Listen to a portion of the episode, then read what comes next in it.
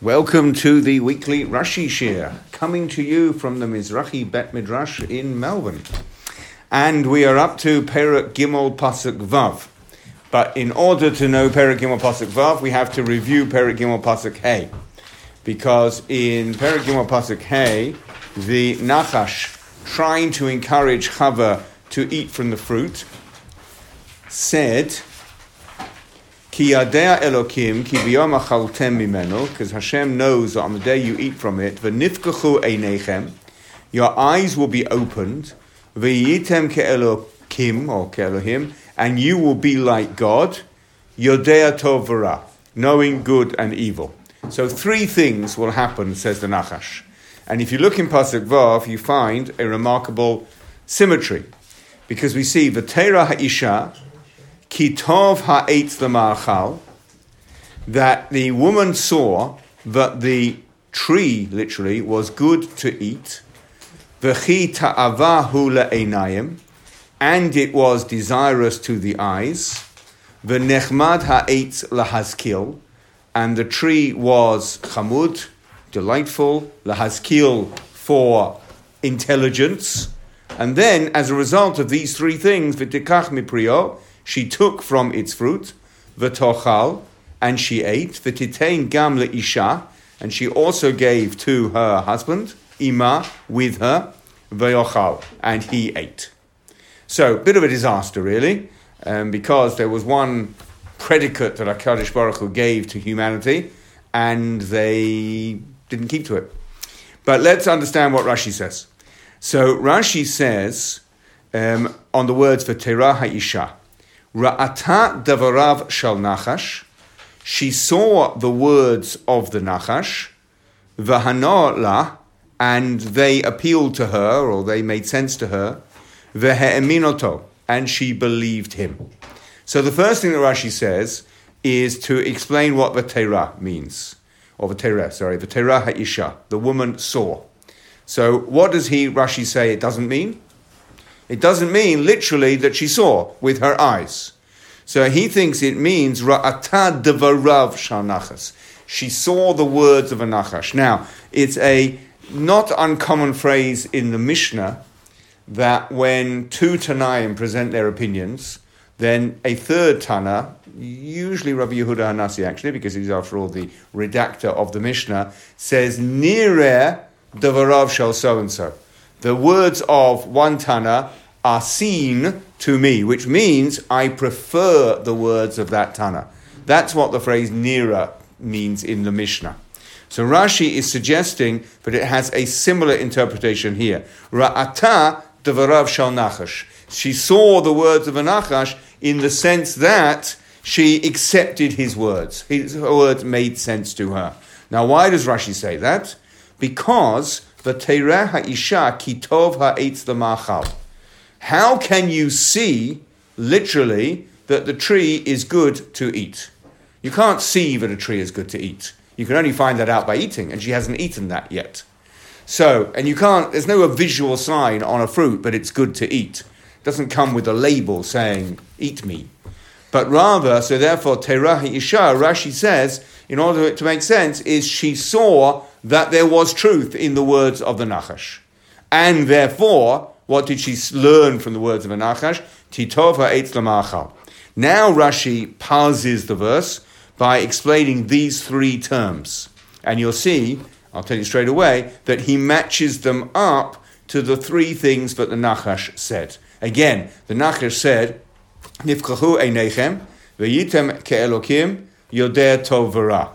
And now she sees that the fruit is, or she sees the words of an Achash telling her, Kitov ha'etz lamachal, the ta'ava hula einayim, v'nechmad ha'etz lahazkil. So three and three. So there's a symmetry here. And Rashi feels that the three match the three, but there's also clues in the phrases, in the phraseology that makes the three match the three. And he says on the word kitov ha'etz, lihiyot ke'elohim. Tov ha'etz is what Nanachar said, that if you eat it, you'll be like gods. V'chitava hula einayim, Kamosha Amar, like the Nachash said to her, V'nifkahu einechem, your eyes will be opened. And finally, the V'nechmad ha'etz lahazkil, matches with the one other phrase that the Nachash used. Kamosha Amar La, like he said to her, Yodea Tov Vara, knowing good and evil. Now, again, really the whole thing follows from Rashi's first line. Rashi's first line is, she saw truth in the words of the Nachash. And she now, with Rashi will now explain how she saw the three things that the Nachash said, as it were, come true, at least in her mind. And at least in one of them, there's a really good match. What would you say of the three that match up is the really good one? Einayim. Okay, I would agree, and that's why I said it. V'chitava hu le'einayim matches up with nifkachu einechem. And that already tells you that the order is not important because it's the first in the Nachash's words in Hay and it's the second in uh, Chava's response in Vav. So if we're saying that Chava is seeing truth in, in the Nachash's words, which how Rashi understands the word v'teireh, and therefore what's going to happen, what she sees in Vav is going to be the manifestation of what the Nachash said to her in Hay. And there's a 3-3 match and there's an Enechem and Enayim. Then we don't have to worry about the order. And clearly Rashi doesn't worry about the order because the first thing that the Isha sees, Ki Tov Ha'etz Lamachal, is Lihiyot Elok Elohim. It's not clear if, if, if I, I, I, the reason I'm uh, oscillating between Elokim and Elohim is because it's not clear if the Nachash is talking about Hashem himself or just God's small g in general. Anyway, um, so the first thing that uh, Rashi says that she sees is the second thing that the Nachash said. Now, why does Rashi put it first? Well, it might just be a mix, uh, you know, by process of elimination. The uh, refers to the Einayim, and uh, well, we'll see, and maybe the third refers to the third.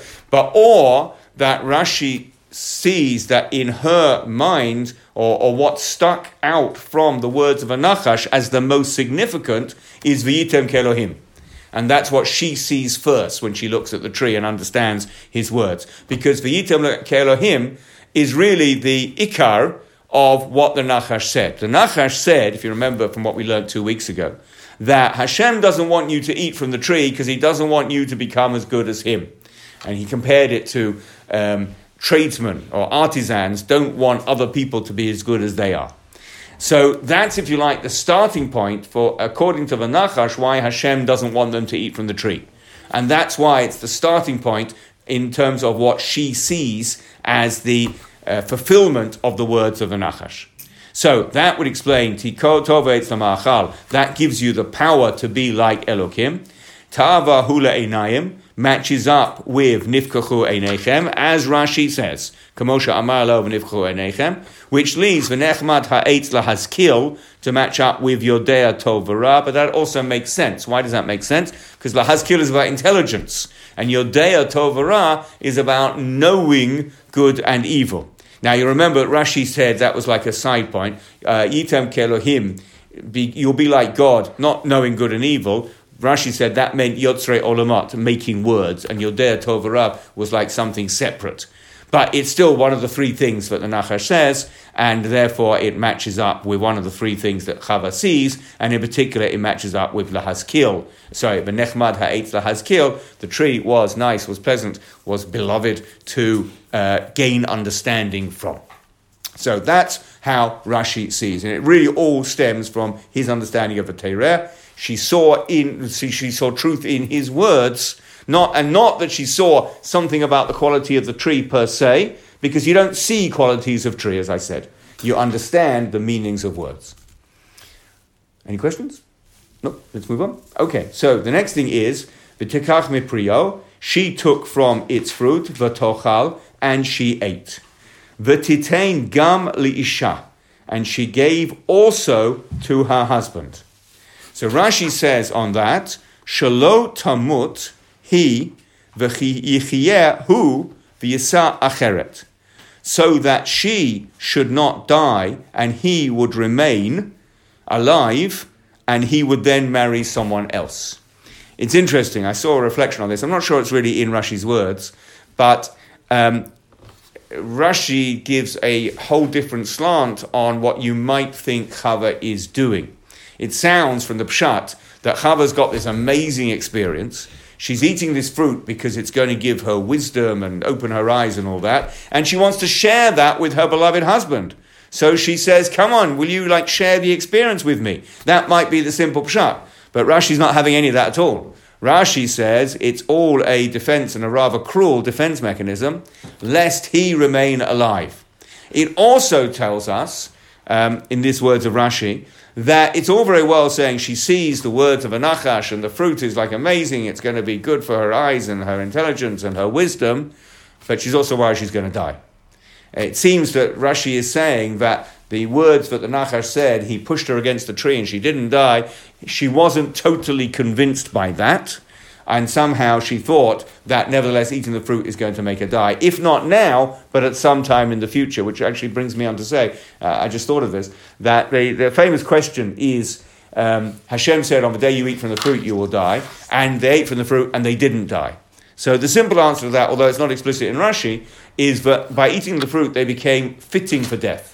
That death will come to them eventually. Whereas had they not eaten from the fruit, the suggestion is they would have been immortal. Uh, that, that would have created other problems, so it's not so simple. But maybe that's the pshat in on the day you eat it, you will die, means you will become liable for death. And that would perhaps would fit with uh, as if Chava's worked that out and she wants to give him the fruit because if she's not going to die today, she is now liable for death at some stage and she doesn't want him to live without her. Um, you might wonder where's another wife going to come from? So someone to answer that question where's another wife going to come from? Well, maybe he's got another rib, if it's ribs. If it's seller, meaning side, he has, he's run out of sides. But um, there were other women around. How do we know there are other women around? How do we know there are other women around? Their son's married. Their sons married. Well, Cain had children. Hevel didn't because he was killed. So how did Cain have children? So one answer, and Rashi himself brings this in Perek Dalet, is that with Hevel and with Cain were born twin sisters. They're not mentioned. It's interesting because they don't have a significant role that needs them to be mentioned, but they're not mentioned. But there were other women around, uh, and maybe uh, Chava worries that Adam will pair off with one of his daughters, um, which is probably no worse than Cain marrying his sister. Um, in those days, there was limited to choose from, so some of the rules that applied later weren't applied at that time.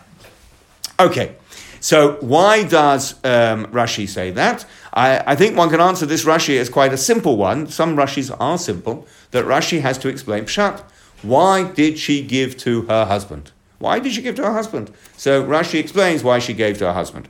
It also fits that there's a lot of jealousy and uh, worrying about relationships going on here. Remember, Rashi said that the Nachash saw Adam and Chava engaged in sexual relations, and he wanted to be with Chava, and therefore he's trying to get rid of Adam. Chava's worried that the plan will backfire spectacularly, and that she will be the one to go, and Adam will remain with someone else. Um, Rashi is telling us that these basic human instincts are there at the dawn of creation, and it's part of the human psyche. Okay, but now Rashi brings a more midrashic explanation on a key, a key word, on the word gam.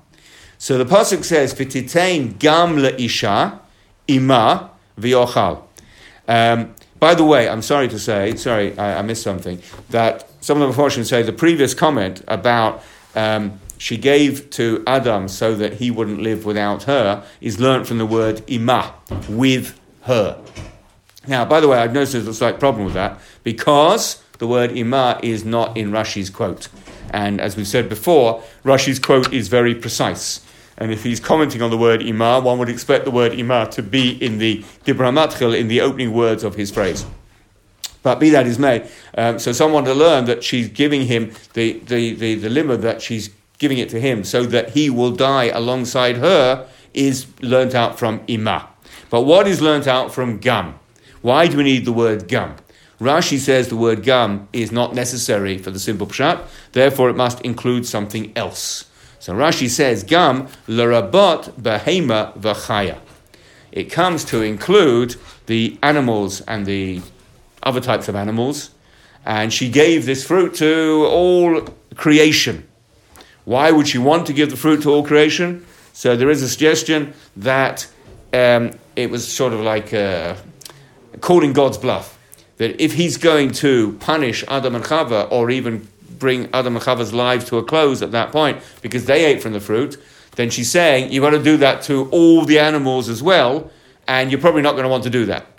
Um, some sort of uh, insurance policy. But anyway, the reason is, is for us to speculate on. The limit, the learning comes from the word gam. Rashi says the word gam is extra, and therefore it comes to teach something extra. So she gives also to her husband, in other words, to her husband, and also to others, also to other species. Let's move on to Pasuk Zayin, which uh, I've always found a great puzzle, but I think I've got a better understanding of it now than I used to. And it says, V'tifakachna einei shenehem. The eyes of the two were opened. V'yedu ki erumim heim. And they knew that they were naked. Okay, now we'll, we'll leave the rest of the pasuk until later. We can deal with it separately, although it, it will become relevant. Um, I just want to refer you to, first of all, pasuk kafeh of Perik Bet, the end of Perik Bet, which said, V'hiyu shenehem arumim, the two of them were naked, ha'adam ve'ishto, the man and his wife, v'lo yitbashashu, and they were not ashamed, they were not embarrassed. And look at Rashi there, why were they not embarrassed? Hayu yodim derech tzniut. They did not know the way of tzniut. Modesty really doesn't cut it as a translation. Let's leave it as tzniut. Lahavchin bein tovara, to distinguish between good and bad. Um, and then he goes on to say, "Va'afal pi shenitna bo dea uh, likrot shemot." Even though he, the, the man, had been given knowledge or whatever dea is to call names to all the animals, so obviously he had some deep understanding, and he was like a clever fellow. Nevertheless, lo niten bo hara ad ochlumin ha'etz. They didn't have the hara, the evil inclination, until they ate from the fruit. So beforehand, being naked even having sexual relations in public was not something that they felt uncomfortable about because that comes uh, that, that sense of discomfort when you're naked only comes from the Yetzer Hara. When you have a different attitude towards the body and towards relations, um, that didn't happen prior to eating from the fruit. That's evidence number one. Evidence number two comes from a, few psukim ahead. We may or may not get to it today, where um, Adam and Chava respond after they've eaten the fruit, they hide. And why do they hide? Um, now, it doesn't say explicitly why they hide, but they hide. But then Hashem says to Adam, Why are you hiding? And Adam replies in Pasuk Yud, Vayome et kolacha shamati began. Uh, Adam says, I heard the, your voice in the garden, the ira, and I was afraid, ki erumim anochi, that I was naked, va'acheva, and I hid and to which Hashem says, Vayomer mi ki erum ata. Who told you that you are naked? And Rashi there, I know I'm jumping and we might even get to it today, but it's relevant to what we're learning right now. Rashi there on Yud Aleph, mi higid lacha me'ayin lecha ledat ma boshet yesh ba'omed, erum. eram. Arum, sorry. Where did you know that there is shame or embarrassment in standing naked? And the Hashem goes on to say, Hamin ha'etz asher tiviticha levilti ochal mimeno achalta. Did you eat from the tree which I told you not to eat from? So, what do we see? We see that before he ate from the tree, there was no embarrassment about being naked, and Rashi says, because the Yetzer Hara only came in when they ate from the tree. After they ate from the tree, he's embarrassed that he's naked, exactly as Rashi said was going to happen. And Hashem says, Wow, you're naked. Who told you that there's anything embarrassing about being naked? Right. Now, bear that in mind, and let's go back to Pasuk Zayin.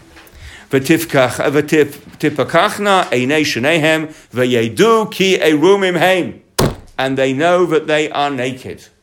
Obviously, you might think this is part of the same continuum that I showed you before and after. This is the key moment. They've eaten from the fruit. Wow! They realize they're naked.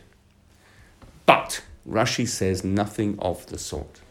Rashi says on Pasuk Zayin, V'tipakachna, le'inyan ha'chachma diber hakatuf. The Pasuk is talking about wisdom. Velola inyan ria mamash, and not about actual seeing. V'sof hamikre mochia. And the rest of the pasuk proves that. Now, why does Rashi have to say that? Before we get on to v'yedu ki erumim heim, because this is the essential introduction. V'tipakachla, their eyes were open. Now, what does eyes opening mean? Do we know any other example of eyes being opened in the Chumash? In Perak Kaf Aleph Pasuk Yud Tet, perhaps. Hmm? I just told you to to look, so look, go on. Yeah? It's in Bereshit, you've got it in front of you. Perak Kaf Aleph Pasuk Yud Tet. Whose eyes were opened? Uh, yes, but that's not in Bereshit Perak Kaf Aleph Pasuk Yud Tet. Is that Abraham with regards to no? Nope. It's not hard, you just look in the book. Hashem Come on. opens her eyes. Uh, Yes, Hashem opened her eyes. And who's she? And what's the result? Hagar. Thank you. Okay, Hagar. You know, guys, when you have a reference, look it up. Always look it up. Uh, and if somebody tells you, here's a good reference, look it up. Okay, so Hagar's eyes were opened by Hashem, and as a result, the Tereh Be'er Mayim, she saw a well of water. So in that case, opening eyes means you see things you hadn't seen before. But do we have any other reference to opening eyes? Well, not long ago in Pasuk Hey, the Nachash said, "V'nifkachu einechem," your eyes will be opened. Did he mean that you will see things you haven't seen before? No. What did he mean? You'll reach a new level of understanding. So we have a problem, a simple problem. Uh, opening eyes. Does it mean seeing more things like Hagar did? Or does it mean a new level of understanding like it was used just previously in Pasuk Hay? Rashi has to tell us which one it is. So he says, Le'inyan ha'chochma diber hakatuv. You're, you might not be sure which meaning it has, so I, Rashi, am telling you that it's talking about chochma, about wisdom. V'lo le'inyan riyah mamash. And not with seeing exactly, not with literally seeing. And then he says, V'sof ha'mikra mochia. The sof, the end, but actually means the next part of the pasuk proves it. Now that is crucial because he is not only explaining why he goes to this particular meaning of tipakachna, but he shows that there's a link between the first part and the second part. So what does he say on Veyedu ki erumim heim? And this is the um, big reveal that I've been setting you up for. It's nothing about being naked. That's the amazing thing about this Rashi. Veyedu ki erumim heim. Af hasuma yodea kashahu erum. Even a naked, sorry, a blind person knows that they are naked. Elamahu veyedu. So what does it mean? They knew that they were naked. Mitzvah achat haita biyadam. There was one mitzvah in their hands. V'nit artalo heimena. And they were stripped of it, if you like. Artala is the way Onkelos translates erum um, every time, and it means naked. But Rashi is using it as a sort of metaphor. They were div- divested, they were stripped of it, of the one mitzvah that they had been given. So they were naked, not in the sense of they didn't have any clothes on, but they were naked of the one mitzvah that they had. Okay, why does Rashi say that and not the much more obvious Peshat that they knew that they were naked in the sense they didn't have any clothes on and that they hadn't realized before? So Rashi has given us the pathway. So he says the first part, the first comment was, it's all about Chochmah and, the, and not about Re'iyah. And the rest of the Pasuk tells it. And I think, now there's a lot of discussion on this, and, and I, what I'm going to tell you is actually my own, um, my own thoughts, really, rather than anybody else's. So you can take it or, or, or not. But I think the key is V'yedu. They knew. They knew. They knew something they didn't know before. Now, Rashi is very careful. He doesn't say in the examples I showed you, in Bet Kafhe or in Gimel Yud Aleph, that the tree, eating the tree, gave them an awareness that they were naked. What did it give them? In fact, it's quite explicit in Rashi's comment on Yud Aleph. When Hashem says, Mi higidlecha, who told you? Ma'ayin lecha ladat ma boshet yesh ba'omed eram. Where did you know that? There is shame in being naked. Now, sometimes, you know, when you're explaining this whole inyan, uh, it, it's sometimes handy to talk about, you know, does a two-year-old get embarrassed that they're naked? Um, and the answer, well, depending on, well, let's say a one-year-old. Does a one-year-old get embarrassed they're naked? They get in the bath and they come out the bath and they run around the house. And are they embarrassed? No. And in a sense, do they know they're naked? No. Right? Does a 10-year-old, does a 20-year-old get embarrassed when they're naked? Yes, because they have a different understanding of what it means. But that's not the, uh, that, that's not the point. Adam and Chava knew that they were naked before they ate from the fruit. And nowhere does it say they didn't know they were naked. Here, suddenly. They knew that they were erumim, whatever erumim means. And Rashi is of the opinion that it can't mean now they had the realization that they were naked, because they knew that all along.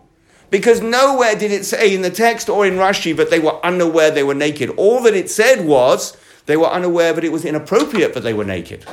That was what they didn't know. And now they ate from the fruit and they know that it's inappropriate that they're naked. But it doesn't make any sense to say that eating the fruit made them aware of their literal nakedness. And Rashi, to emphasize that point, says, of course they knew they were naked. Because even a blind person knows that they were naked. You don't need any level of awareness, any new heightened level of awareness to know that you're naked. So, therefore, knowing that they were erum must mean something else. And now I would go further. And, and this is definitely only my words because I haven't seen this anywhere else. But I think Rashi, therefore, is saying is this was not a direct result of eating from the fruit what came as a result of eating from the root, and Rashi says this explicitly uh, by, before and after, was that sense of shame. So what's going on here is a different sense, a different realization that didn't come from the fruit, namely that they've lost a mitzvah. It's not eating the fruit that makes them aware they've lost the mitzvah, it's eating the fruit that is the loss of the mitzvah. Is that you hear the distinction? What they came aware of was the Yetzer Hara and the inappropriateness of being naked and the shame of being naked. But here, it's not saying that they ate from the fruit and as a result of eating from the fruit, but indirectly, their eyes were opened um, in the sense of Chachma, and they had a new realization that they didn't have before, that they'd lost the mitzvah. After all, the significance that they had one mitzvah and it's important to keep it, they also had before they ate from the fruit. So the importance of Hashem has given them a mitzvah, it's good to keep it, and if you don't keep it, that will be bad. They knew that all along. But now they had the realization that they had lost the mitzvah. And that is not the same as the realization that they, it's inappropriate to be naked. And I think Rashi learns that particularly from the word vayedu. He, after all, he, he builds his, his second comment on it, and he alludes to it in his first comment.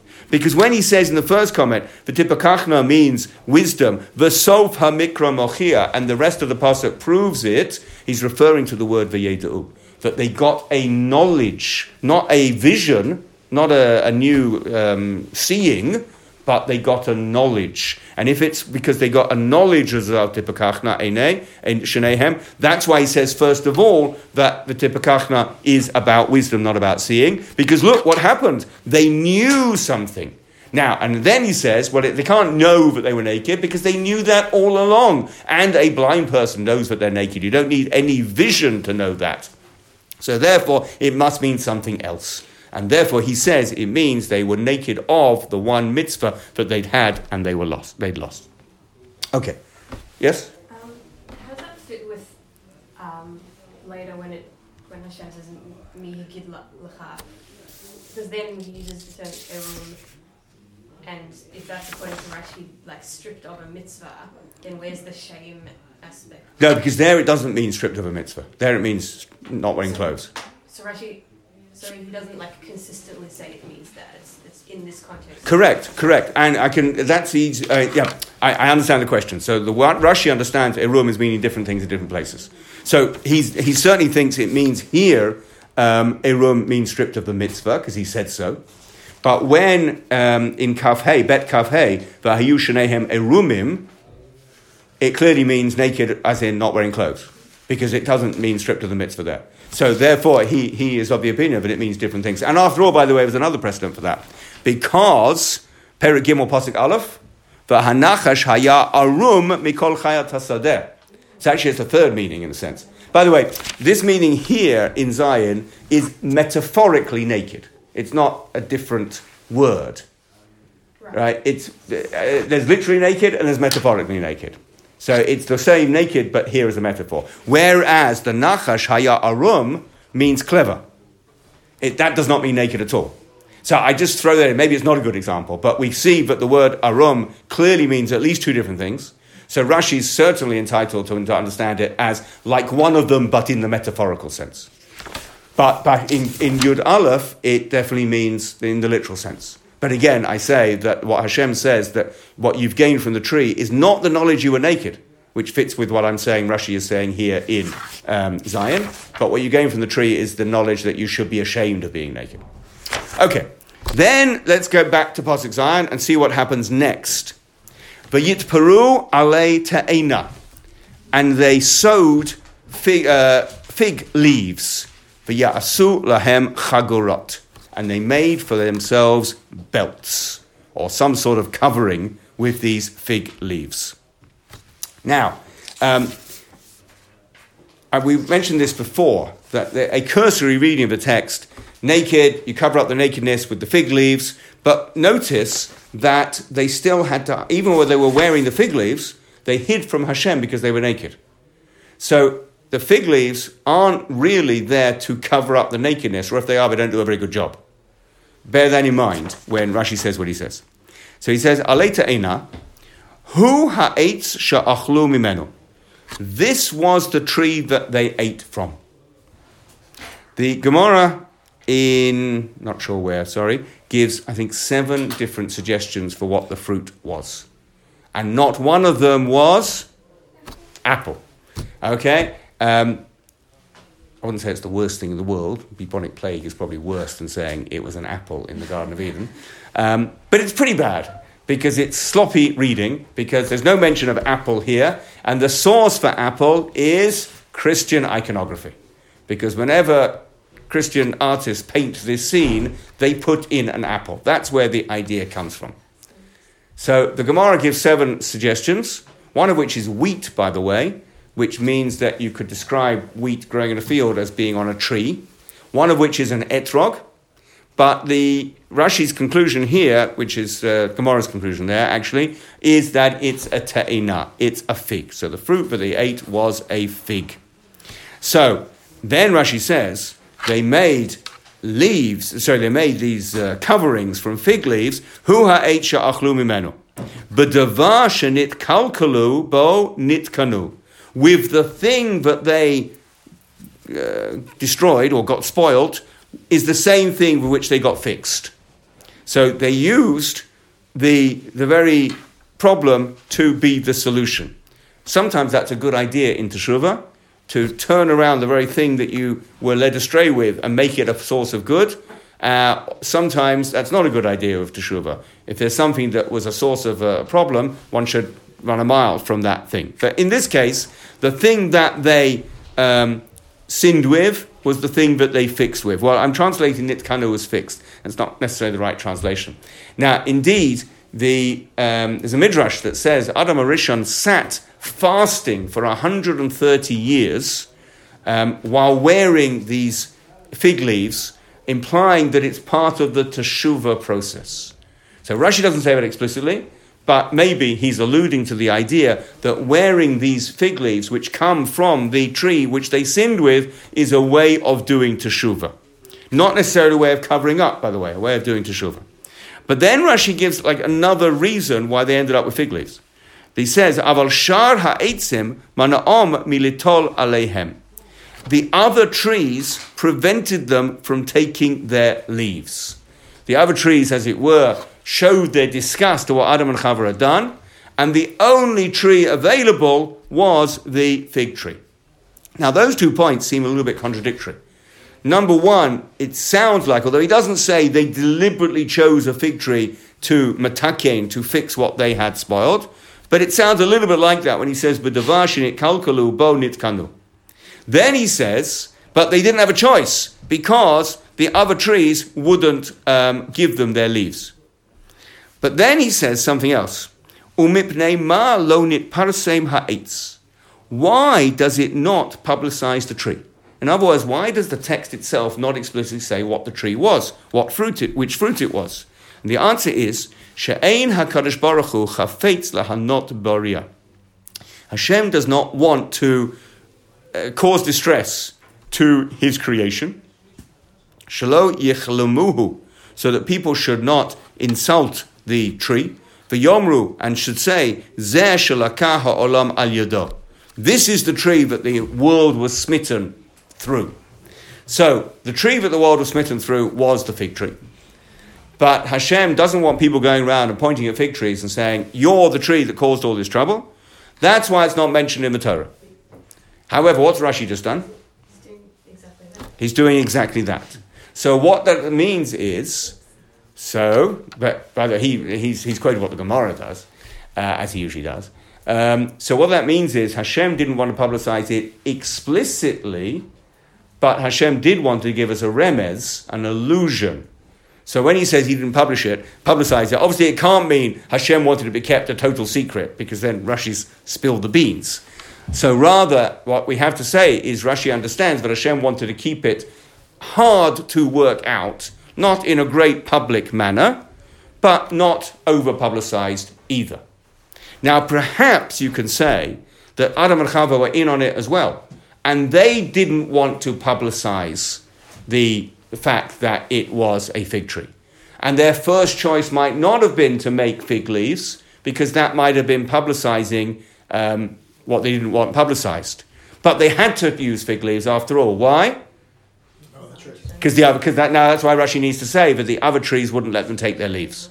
So they ended up using the tree, which was the source of the problem, became the source of some sort of tikkun, some sort of fixing. Um, but maybe that wasn't their first choice, and that's why Rashi says the other trees wouldn't let them take. They ended up taking from the fig tree. And Rashi, the last three words, Midrash Rabbi Tanchum. Okay, I want to move on to Pasuk Chet, because Pasuk Chet is a big one. Because, the, well, not because of uh, the, the content, but because of Rashi's introduction. So, the Pasuk says, Vayishma'u et kol Hashem Elokim mithalech bagan. They heard the voice of Hashem Elokim walking in the garden. L'ruach hayom. Um, that's a sort of direction. We'll leave it to Rashi to say. Vayitchabei ha'adam ve'ishto. And Adam and his wife hid mipnei Hashem Elokim betoch eitz hagan. Uh, because of Hashem, where did they hide? In the midst of the trees, I put it in plural, of the garden. But I want, before we get into what the Pasuk's saying, let's look at Rashi's introduction. Vayishma'u. Yesh midrashe agada rabim. There are many midrash, uh, narrative midrashim. V'kava sidrum rabotenu al machanam. And already uh, Chazal have arranged them al machanam on a proper basis, ken meaning firm foundation, but Bereshit Rabbah ubashar midrashot. And you can find them nicely arranged if you get Bereshit Rabbah or other midrashic material. And then Rashi says, Va'ani lo bati ela mikra. I have only come for the simple meaning of the text. Ula agada hamiyashevet divrei hamikra. And narrative midrashim, which satisfy, satisfy the words of scripture. And then he quotes a pasuk from Mishlei, Davar Davur al Afanav. Now, why am I excited about this? Because other Mefarshim give introductions that appear in the Mikra Gedola before page one, or before Perak Aleph, Ramban gives an introduction. Sforno gives an introduction. Ibn Ezra gives an introduction. They all give introductions. And if you want to know about their style of pshat, you want to hear it from their own words, you look at their introduction. Rashi doesn't give an introduction. Or maybe he does. He just doesn't put it at the beginning. Where does Rashi put his introduction? Here. This is Rashi's introduction to Shitat Rashi. This is where Rashi tells you how Rashi works. And Rashi makes very clear there are lots of midrashim, and they're good stuff, and they're arranged very nicely. And I recommend you get Bereshit Rabbah out of the Sifriya, or you get other midrashim. It's all good stuff. But it's not what I'm doing. I'm coming for the Pshuto Shel Mikra. I, how can Rashi say that when in every pasuk it seems that he brings a midrash? So Rashi tells you why he brings a midrash. I bring a midrash because I bring Agadah Hamiyashevet Divrei Hamikra. And then he says, Davar Duvar al Afanav. And Davar Duvar al Afanav is a pasuk, as I said, from Mishlei. It is Perak Kaf Pasuk Yud Aleph. And what does Davar Duvar al Ufanav mean? Any idea? Any way that we can work out why Rashi quotes that pasuk and what he thinks it means? Any idea how we could work out what Rashi thinks that pasuk in Mishlei means? See Rashi in Mishlei. Well, funny enough, that's what I prepared earlier. By the way, this phrase, um, Devar al Afanav, Rashi uses many times in one form or another. On Shemot Perak Kaf Gimel Pasuk Bet, he says uh, he, there's various midrashim. Ava ein lashon mikra miushav behen al afanav. And in Shemot Perak Lamed Gimel Pasuk Yud Gimel, Rashi says va'anili ashev hamikrot al afnehem. That I've come to satisfy the psukim al afnehem. And there are a few others. Uh, but what does he say in Mishlei? So the pasuk in Mishlei reads tapuche zahav uh, b'miskeyot kesef, um, apples of gold in settings of silver. Devar duva al afanav is similar to a word spoken al afanav. And Rashi says there, devar devo al afanav, al kano, on its base. So, what, what, which, which of the kalim had a kan, had a, had a base? Which of the kalim in the Bet Mikdash? Sorry, or in the Mishkan? No, good guess. The kior. The kior, uh, at the beginning of Kisisa, uh, Moshe is told to make the kior and to put it on its base. And thereafter, whenever the kelim are listed, it's the kior with its kano, with its base. And the word nachon, correct, means founded on a base. And the simple, the short version of nachon is kain, yes. That means yes, it's good, it's true, it's founded on its base. Anyway, Rashi says explicitly, al kano. And then he says, v'dugmato nasati emecha afuna. Uh, that's a pasuk in Tehillim, uh, Peichet, pasuk um, Tet Zayin. And Rashi goes on to say, muvuses umyushevet b'karabi. It's it's got a basis, it's got a good basis, and it's settled within me. Ve'ein zeh migizerat ofen the galgal. And it's not from the root of ofen, which means a wheel, the galgal, which also means wheel. It's nothing to do with wheels. In fact, we can continue this process further because Rashi and Mishlei just quoted a pasuk into Tehillim. So we could see Rashi on Tehillim. So there, the pasuk says, Ani ani, perik, uh, peichet, pasuk tet zayin, Ani ani, uh, v'govea min na'ar, I am poor and I am uh, exhausted from my youth. Nasati emecha afuna. I have borne your fear. Afuna. What does afuna mean there? Rashi. This is on Tehillim Perik uh, Peichet Pasuk Tetzayin says miyushevet umuvaseset ematcha belibi. Your fear in my heart, fear as in awe, as in I'm in awe of you, is settled and is got a good basis in my heart. And then he goes full circle. Afuna, which is here the, the pasuk in Tehillim, is the lashon, and now he goes back to Mishlei of Davar Davur al Afnav al Machonav.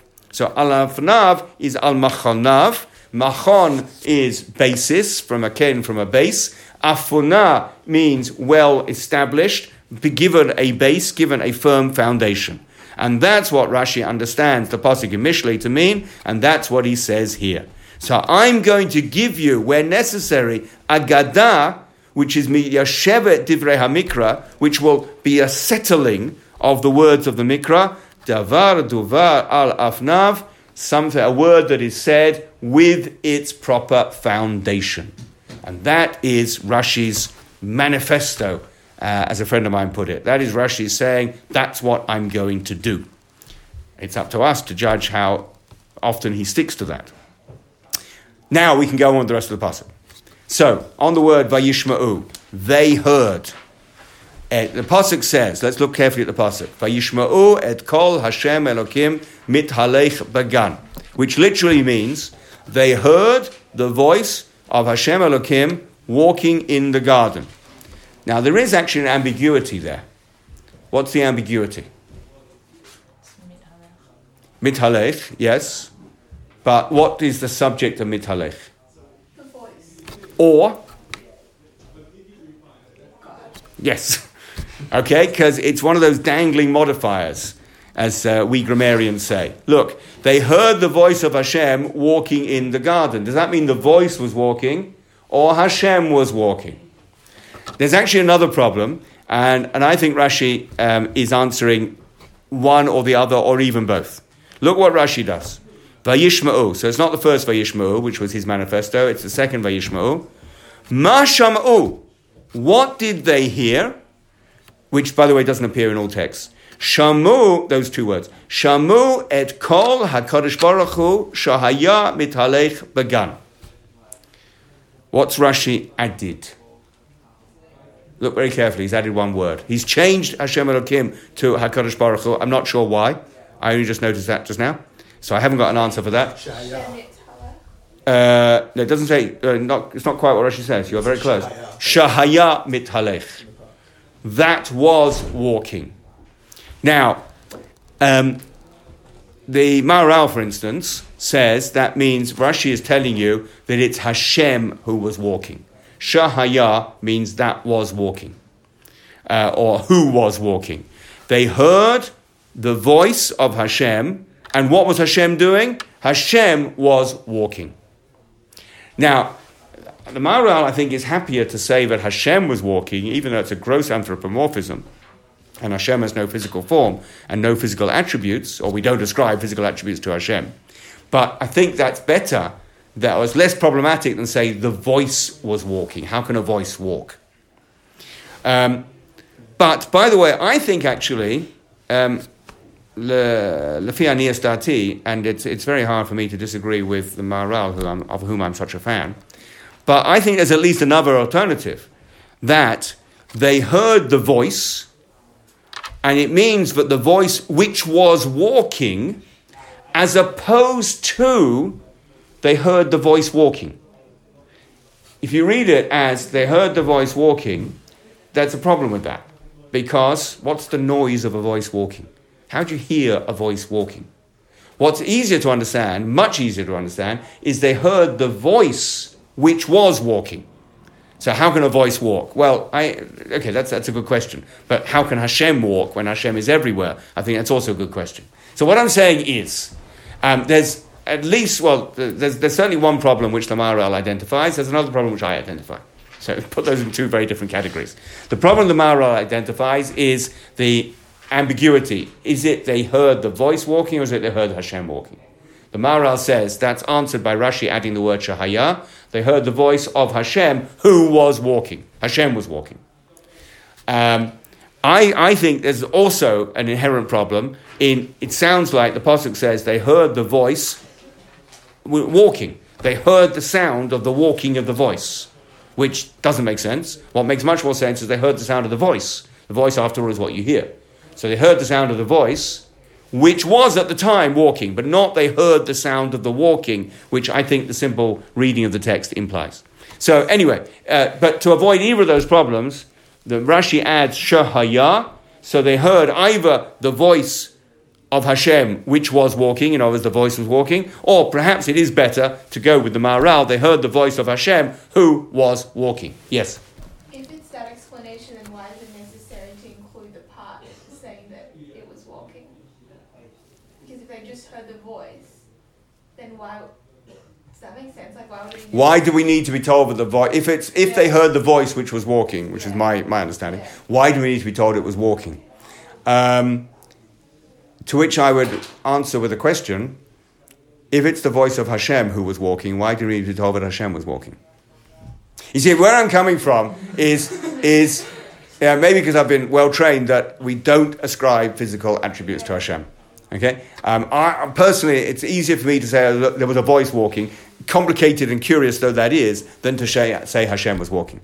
Um, but obviously, as I've told you, there's you know, much, much, much bigger authorities than me who interpret it differently, who seem to have less of a problem with Hashem walking. Um, but to, my answer to your question is, why would we need to be told Hashem is walking? All we need is Hashem's presence.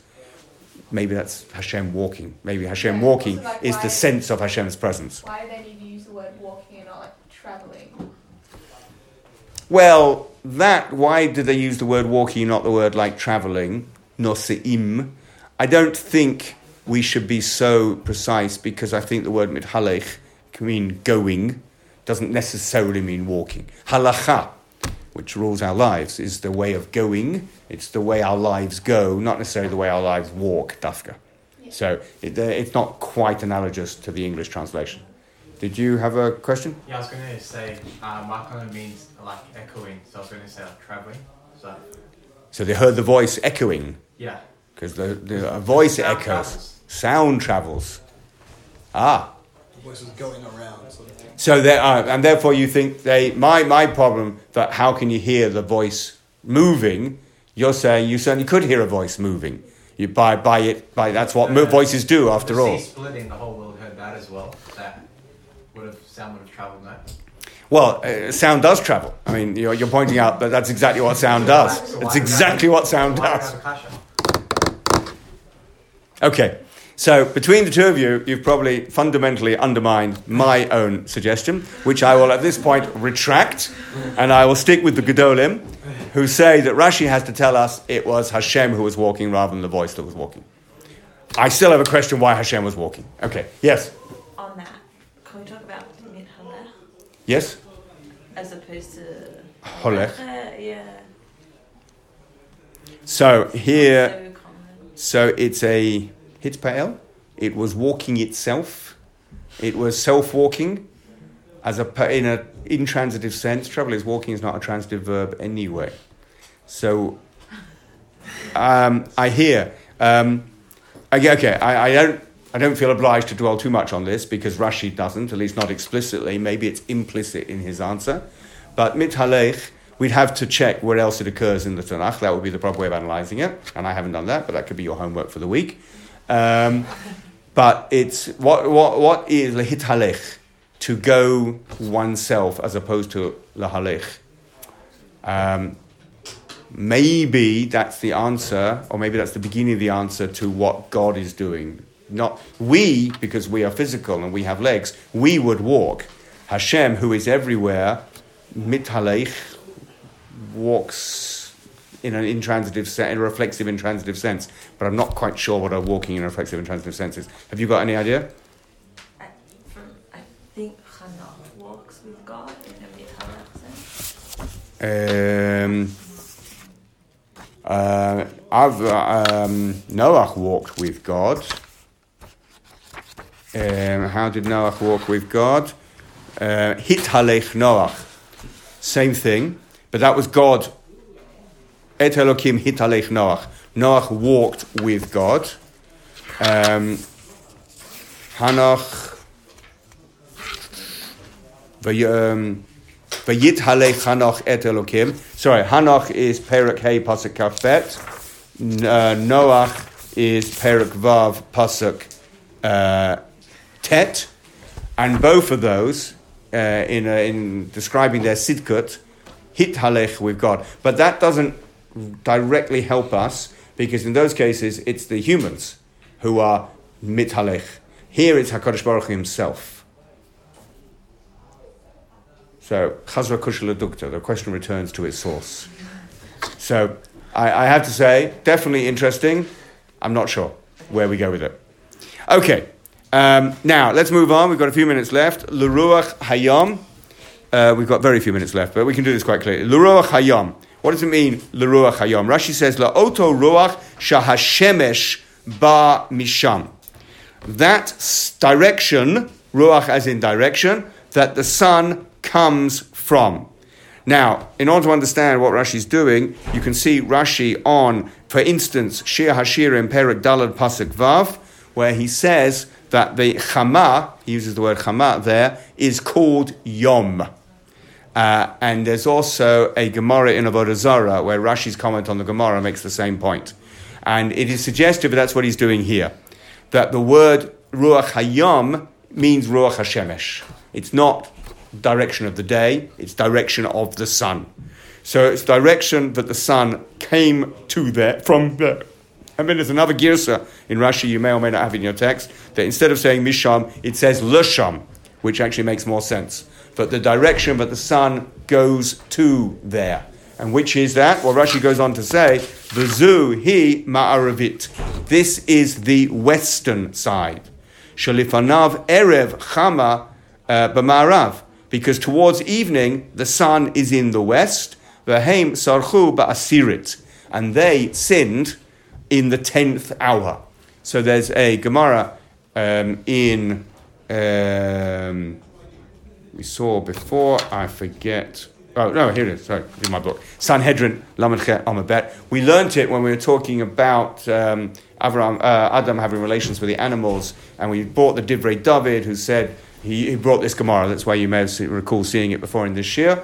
Um, that goes through the 12 hours of the day and what happened in each hour. Hashem made this and Hashem made that. And then in the 10th hour, Adam and Chava sinned. So Rashi is actually bringing this midrash to show that the event happened in the afternoon when the sun was already in the west. And that is how he understands Ruach Hayom, which is the direction that the sun goes to. And we will stop there because it's time for Mariv. We will meet again next week. Emir Hashem.